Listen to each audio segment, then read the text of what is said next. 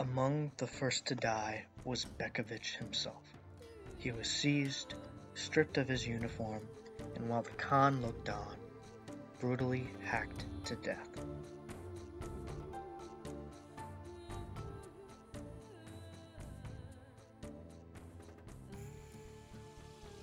Peter's Prologue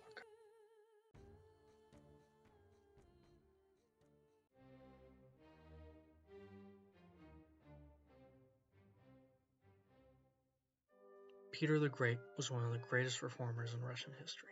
When he became Tsar in 1682, he looked around at the rest of Europe and then inwardly at Russia and perceived a certain backwardness about his own country, and that drove him to try to westernize the Russian nation.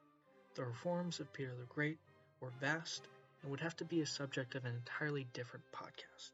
But I will quickly add that my favorite reform of his was to tax anyone with a long beard. Not much of a reform, but a fun historical nugget.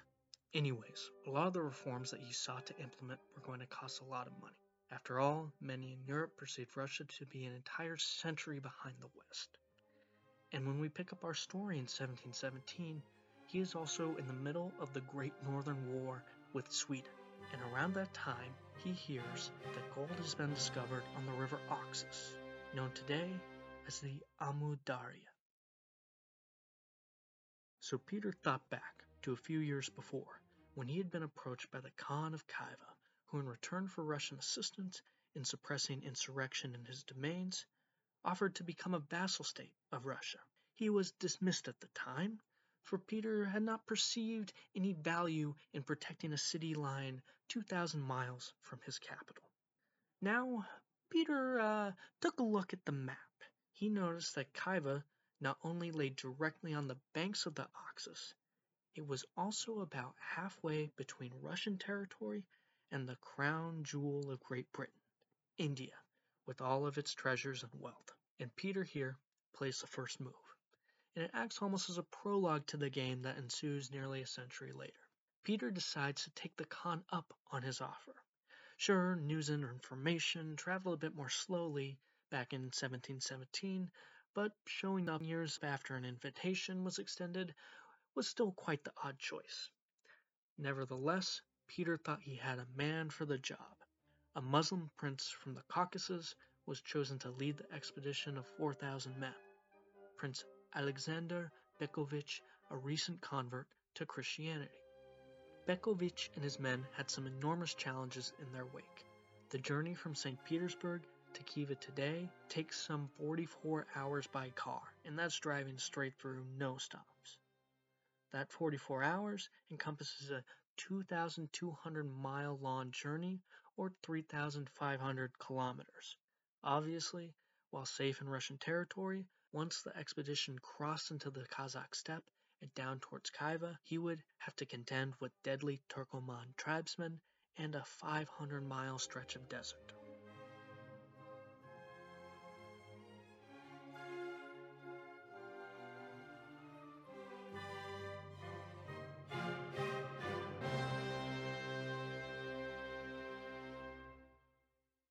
It's the Russian Easter. Bekovich and his men are at Astrakhan celebrating. Astrakhan is a Russian city where the Volga meets the Caspian. As they awake the next morning, they begin their journey. As they make their way along the northern end of the Caspian, things take much longer than they were expecting, and they only end up entering the desert in mid June. I don't know much about walking in deserts, but June does not seem like the time to do it. Many of the Russians in the expedition begin suffering from the intense heat.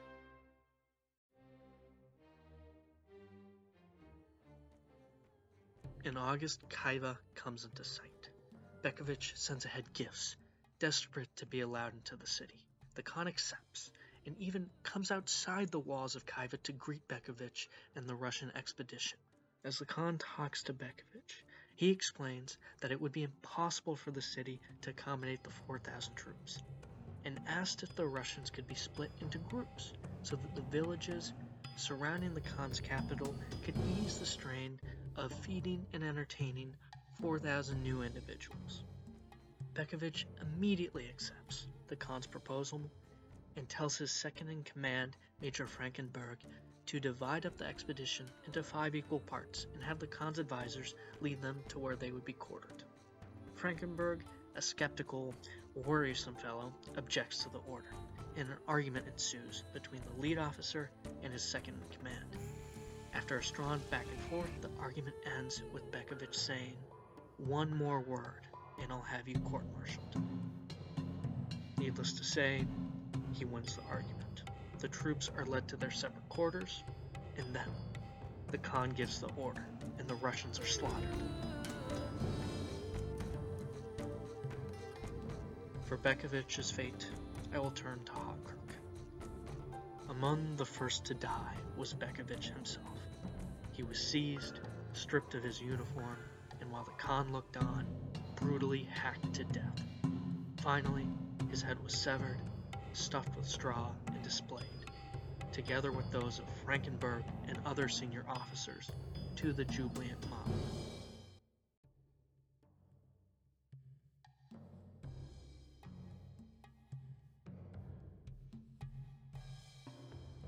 The 4,000, 1% of the Russians remained. According to the Khan's orders, the 40 survivors were to be executed. But then the Khan's Akhund, his spiritual advisor, intervened. The Akhund relayed to the Khan that the crime had been committed via treachery. Massacring these final 40 men would only provoke Allah's wrath. Thanks to this man, what happened to the expedition is not lost to time. The Khan relented. Some of the men were sold into slavery, while the others were left to make the arduous trip home. The Khan began to celebrate and to show off the head of Bekovich and the fellow officers to other rulers in the region. He even sent the head of Bekovich to the Mir of Bukhara, who immediately returned it, fearing a Russian retaliation.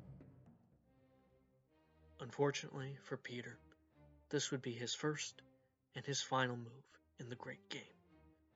In 1725, eight years following the expedition to Khiva, Peter dies from a bladder infected with gangrene, which doesn't sound fun.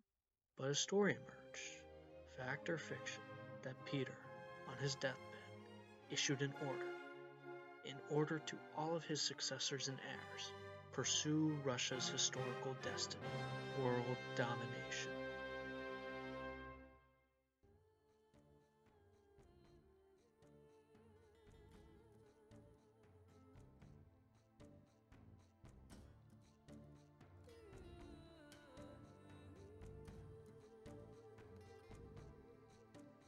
And for Khiva, whose Khan was dancing with Russian severed heads, his actions would not be forgotten.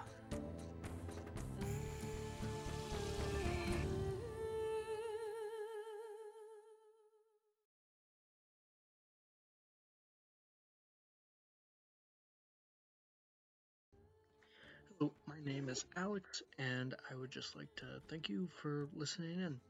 Uh, this is the first episode of the Great Game Podcast, a podcast about the Great Game.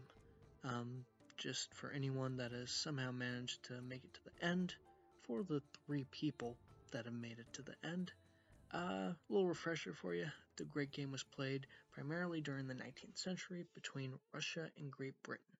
Got the idea to do this from the book The Great Game by Peter Hopkirk.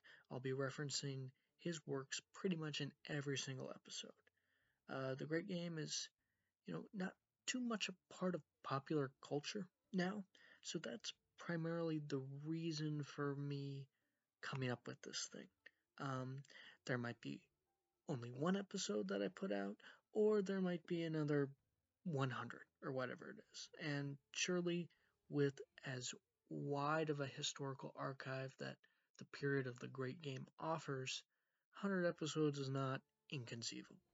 Um, but it does take a considerable amount of time, believe it or not. Uh, so, again, this is my feeble attempt to bring attention to a romantic part of history that I really enjoy, where ordinary people, soldiers, and travelers journeyed across barren, hostile landscapes in an attempt to serve their countries, serve themselves, their own fortunes, or just their sense of adventure. This podcast is about their stories.